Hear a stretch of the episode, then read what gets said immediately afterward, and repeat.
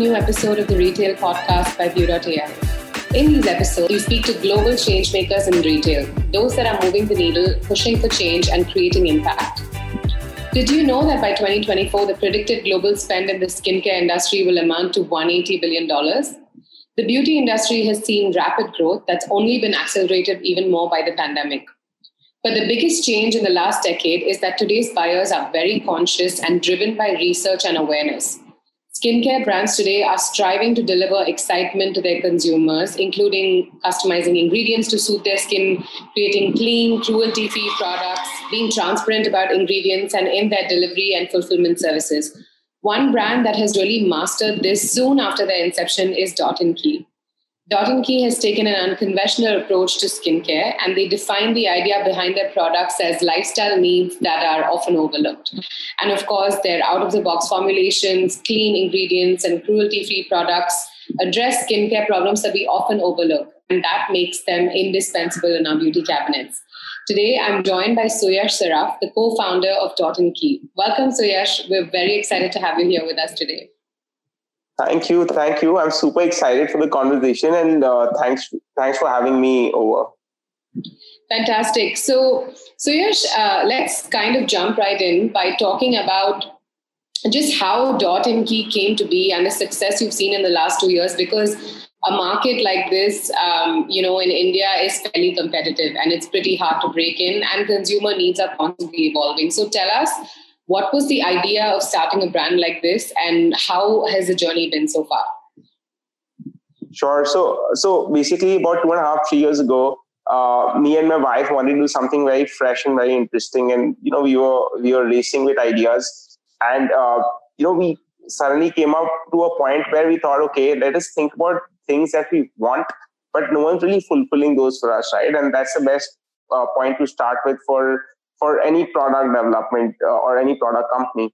And, and and we realized, like for example, I have very dry hands, so I always found a hand cream, but I never found a hand cream with a sanitizer, right? So we thought that okay, let, let us point that and write that down, and we probably will find something. So we started researching. We couldn't find anywhere in India. We couldn't find any product globally for something like this, and realized okay, that there you go. There we see an opportunity. So we could definitely make one of those uh, my wife is a swimmer, so she she used to always have like tan uh, uh, tan like skin after after her swim, you know, and her hair used to be really frizzy. So so we realized that you know there had to be something made for this. You know, there there should be something that's made for dry uh, for dry tanned uh, skin after the swim and like the really frizzy hair which stays after the shampoo.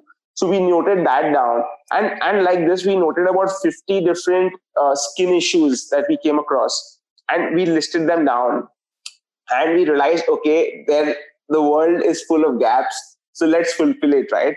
And uh, that's how we came up with the first set of uh, uh first set of uh, products fulfilling these needs. And uh, we went to market you know and we thought online is the only way going niche because we are online only and uh, and we can target this niche uh, segment and uh, hopefully people would like us. And that's how Dot & was born two and a half years ago. And our name resonates what we do right? We identify the tiny dots or skin issues and we provide the key or the solution to these skin issues.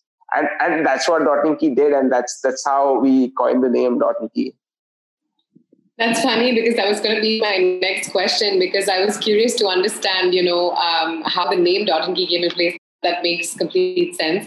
And I think you pointed out something really interesting. You talked about um, most beauty brands today are just selling you a product. But I think what's different about your story is that you found a gap for something that you experienced personally, which is why you felt like this was something that would be in the market. And I think that's really important because very rarely do brands listen to the problems of consumers and actually formulate things, um, you know, for that. So that's probably why you didn't also find what you were looking for early on, and that's how you came to realize that there were so many gaps. Um, yeah, so that's really interesting. So today, the beauty industry is um, somewhat a saturated market globally, but in India it's slightly different because I think, like we talked about, um, you know consumers are starting to be a lot more aware. They're starting to make smarter choices do research actually care about the ingredients that are um, you know put in their products. So i wanted to kind of understand um, you know you've you've been able to capture shoppers' attention and that's such a mammoth task because you've built a strong online presence since you launched. You know you have over 100000 followers on instagram. There's so many collaborations with various influencers. So in a market like this where there's so much information there's so much exposure to stuff how have you been able to stand out uh, and consistently get the attention of of shoppers today so it's a very important question, and we ask ourselves this question every day, right? Because there is never a right answer for this. So uh, I I believe uh, you know actually building a consumer brand is more like a marathon uh, rather than a sprint because uh, you can't do everything uh, very fast, but you have to constantly build day on day, week on week, month on month, and uh, um, there are no shortcuts to this. And what, what we have done over time is we've focused on what we truly believe consumers want. And we believe that consumers do want a lot of self love and they're looking for that uh, coming through their products. Um, and our products do make them feel great about themselves, really uh, deliver what we commit as a brand uh, in terms of the efficacy of the product and and we genuinely make products which are truly world class so today we're selling in india tomorrow our products can go overseas uh, very easily because that's the kind of standard we uh, keep for our products. So an indian audience which is uh, which is kind of exposed uh, to a lot of brands uh, from from abroad. But uh, loving an indian brand is, is a very big deal for us and we we targeting those audience who are buying very expensive skincare ingredients um, which are being imported from abroad. And we match that standard and we try the indian consumer to buy indian products like because they can be equally good if not better than them. And there is an audience uh, always if you have a good product. So that's what we are focusing on as a brand. And uh, we are trying to uh, try to reach out to these audience talk to them understand what they do and and launch products based on what they really really require so so that is one of the reasons why we feel that uh, we are growing as a brand and people are showing us a lot of love you talked about um, consumers expecting sort of the same standards as international beauty brands, right, with Dot and Key. Um, there is also the pricing angle there, and there's also the accessibility angle. Those are two big things as well that Dot and Key can offer over I think a lot of international brands, especially during a time like the pandemic when you had access to no beauty, uh, all of your stuff is over, it runs out, but you don't have access to buy any of the stuff. And then you start kind of exploring, doing your research. I mean, that happened to me also personally. So, you know, I'm also looking at stuff and I'm like, okay, all my things are over. I want to buy new things. Um, is this also you know something that has been an advantage for you because uh, you know the import costs of these really expensive products or the duties on them and just the accessibility to really good skincare that can constantly be replenished every few months. Is that also been something that's uh, an advantage especially in the last year? Of course of course. So so basically what what's happened over time is that um, you know consumers think that uh, indian skincare is not great and only if it's foreign or if it's imported uh, that that's really good uh, which is absolutely not true because sometimes Indian brands use the same ingredients or the same quality ingredients as as foreign brands. Uh, but the pandemic has definitely shown the Indian audience that Indian products are as good uh, and as well made as as uh, as as imported ones. And I think this pandemic pandemic has definitely helped create a bunch of homegrown, uh, well thought of, great product oriented skincare brands uh, in the market and which has been very good for uh, I, I feel the local players. Yeah absolutely. And i kind of want to jump in a little bit into the shoppers itself today right? Um, let's assume you know a lot of consumers right now are typically your modern millennials and Gen Z, and they're a lot more aware of the products that they use in comparison to how skincare and beauty was looked at even a decade or two decades ago. Uh, and they care a lot about ingredients that go on their face. They expect transparency. They expect you to tell them exactly what's in the product and all of that. And um, I think one really important aspect in the last couple of years has also been packaging. I think that's something that's really evolved in skincare. Um, and you know whether the product is cruelty free. So one thing that i've noticed and i think that that could also be just my viewpoint but there's something about and key's packaging also that's very approachable right? It doesn't make you feel overwhelmed like you don't know what to do with it like some really expensive luxury brands where you see the product and you're like, oh, I'm not even sure if I want to touch that because it's just, I don't know what to do with it. So, how are you making even beauty and skincare approachable? Because there's not been much information and education around skincare and beauty in India specifically. And we're always, um, we're always more tuned towards the very ayurvedic old world stuff but there's not much education around like acids how often to use them how well to use them so how are you bringing about that kind of education and interest in today's shoppers so, uh, so what's happened over time? Um, Indian shoppers are very conscious shopper, right? And now they are like with social media like Instagram and Facebook and YouTube. I think the Indian shoppers have access to a lot of information uh, from abroad, from different countries, from products across the globe. So the world has become flat. So because of that, there are a lot of global ingredients which are trending right now, which makes consumers, uh, which makes consumers want to explore them, want to understand them, want to use them, want to reap the benefits of them. So what what we've been successful, uh, uh in, we've been successful in doing this using Instagram and YouTube. Uh, we, we've got these products, we've got these ingredients in our portfolio, and we made sure we've gone out there and, and educated consumers about its benefit, how to use it, when to use it, with which product to use it. So consumers have resonated back to us with regards to this because consumers have really understood this. Consumers have really enjoyed uh, enjoyed learning about it, and now slowly these ingredients are coming into mainstream, and a lot of international larger players have started introducing these concepts into India. But uh, fortunately for the Indian consumers, it started uh, the whole trend of these ingredient based products have been started by homegrown uh, companies in India. Right, absolutely. That's that's so true, and I think it kind of also brings me to you know my next question. I think a brand like Dot and Key has certain very important pillars that drive the business. One is, of course, your community itself. You're so in touch with your users as opposed to how brands approached uh, consumers even you know a decade ago. Today, you probably get a thousand DMs with both positive and you know positive comments as well as complaints or yeah. anything around fulfillment. So you're very much in touch with the consumer, and that helps you that helps inform your product development process, right? So, can you share any kind of interesting insights or things that have really helped uh, from the community perspective that have helped you, uh, you know, kind of implement that back in your product development or your product roadmap? Absolutely, I think I think crowdsourcing seems like a very interesting, impressive word. But uh, honestly, like uh, online native brands, uh, crowdsourcing is something which is very normal for us now because it's part of our ecosystem. Uh, we are so close to our consumers and we talk to them so often, like through DMs, through messages, uh, through uh, probably texting, through even calls. And we realize that if you're in touch with the consumer, it's very easy for us to launch the next product because they tell us, this is what I want, please make this. This is what I want, please make this. So what happens is over time, you develop a very strong bond with consumers, right? In general, your community in general.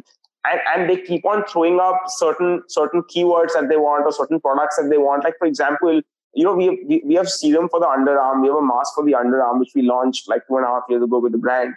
And and a lot of consumers have been telling us we need something for the booty. We need something for the booty. Like we really want a product that'll that'll help us, you know, kind of uh, reduce the cellulite, you know, reduce uh, reduce uh, a little bit of darkness in in the booty area, which which was quite uh, uncommon and unconventional for us as a brand. And and honestly, we never thought that we'd do this. But two years into the brand, a year and a half into the brand, we realized that consumers have been constantly asking us for this, and they wanted a solution. So we we introduced the product in the market and it, has been a good success. Uh, apart from this, like you know what what we've seen over time is like for example, niacinamide as an ingredient was trending globally. No one in India was doing the product, like was it making a niacinamide based product. So uh, we thought, okay, let's let's kind of get this product onto the market so that consumers can really want this. So we've seen this uh, over DMs. People have messaged us that we really want uh, a niacinamide based product, and and hopefully it's, it's a higher percentage.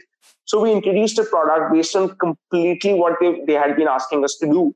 So that is that is the basic thought we now have in introducing products. Like people come to us, they want certain benefits, they certain want certain ingredients because they're so well informed now uh, because of social media channels, and and we try to incorporate everything they, uh, that they want so that uh, people do like it, as I say it right. We don't create products; our consumers do for us.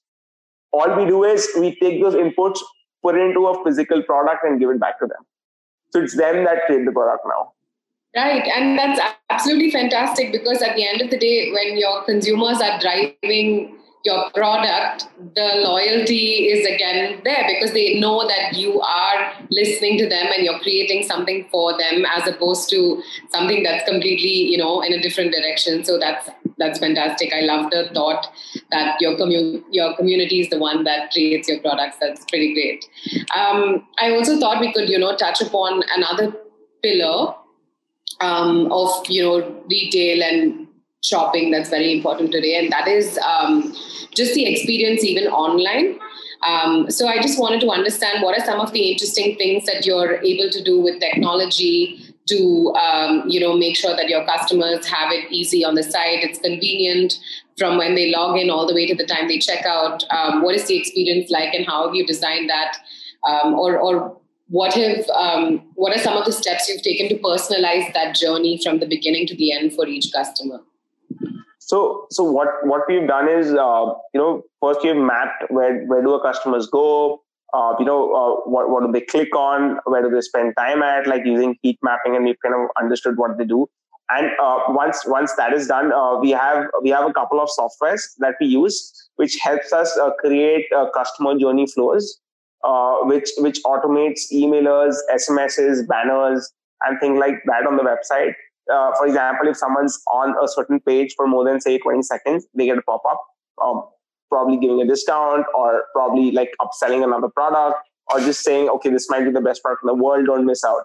So, uh, so we kind of uh, create these flows so that uh, uh, communication with our audience is personalized and depending on depending on probably we have flows depending on a consumer having a bought buying a product like three months ago, like uh, we've come back to our website, probably buying some other product. So we know the skin type. So you probably show them a banner which shows that okay, uh, for for say acne prone skin, you might try these products as well. So it's it's very personalized and uh, very communicative, so that people do come on our, a website and really enjoy uh, the buying experience.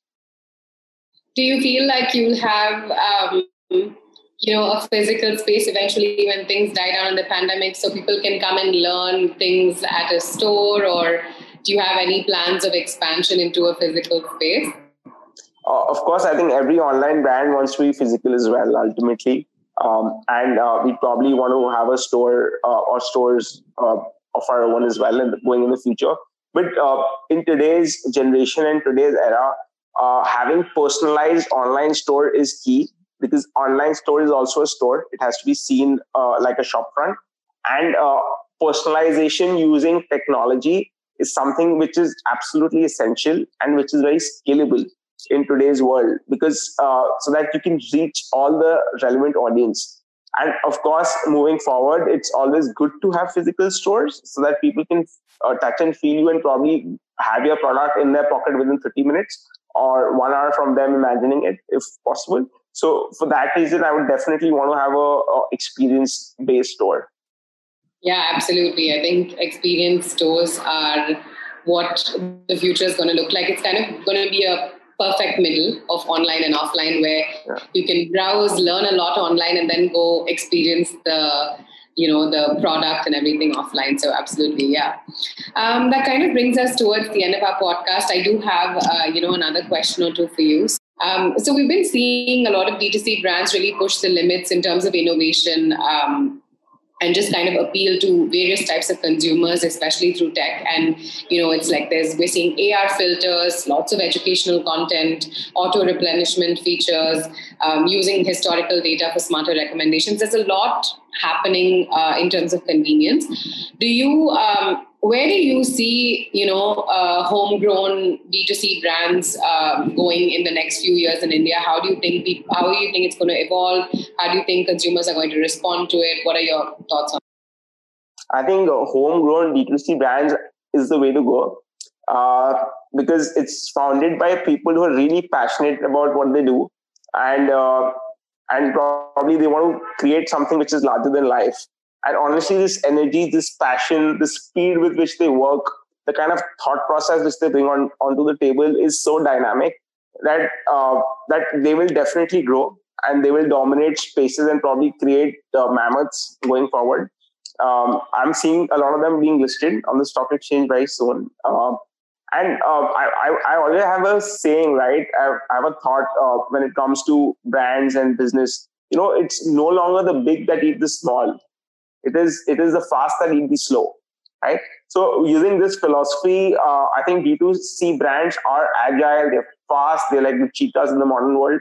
And um, as long as they keep themselves that, I think there's no stopping them. Right, absolutely. And um, you know, I will end the podcast with the last question, which is any sort of advice or entrepreneurial advice for um, founders in, in this space, in D2C homegrown spaces? What are some of the three most important business lessons you would share with them, especially in the early phases? What are the things they should really pay attention to? I think uh, the number one thing is uh, you need to start something which you're passionate about.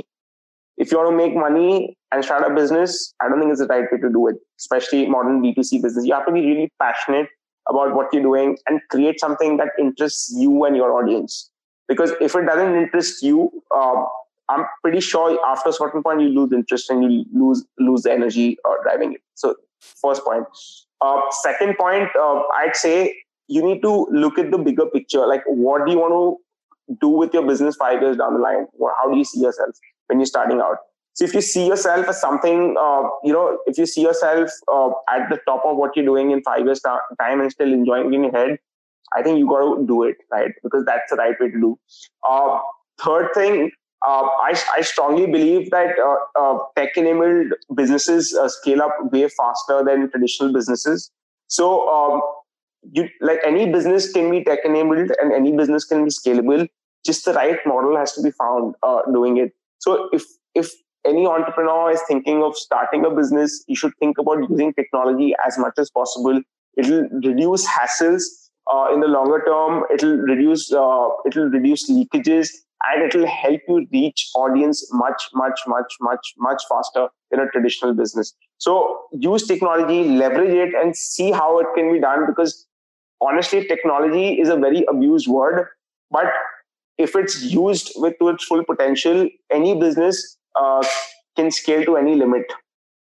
Uh, so so embrace it and uh, move forward using it. And and uh, I'm sure if you do it passionately, there's no turning back. Amazing. I think these are some fantastic lessons, and I'm sure our listeners will find it very valuable. Um, thank you so much, Suyash. I felt like we learned a lot about Dot and Key and um, just the direction you're headed in as a brand. Clearly, homegrown D2C brands are the way to go, and uh, we're really excited to see what what's coming up in the next few months and years for Dot and Key. Thank you so much for being on our podcast today. Thank, thank you, Aksha. Thank you for having me, and uh, I've really enjoyed this conversation. For more information and more podcasts on topics like this, please log into Vue.ai and check out our resources section. You'll be able to hear the stories of multiple brands across the globe telling, um, talking about their success and their definition of what retail is today. Thank you so much, and we'll see you soon. Bye.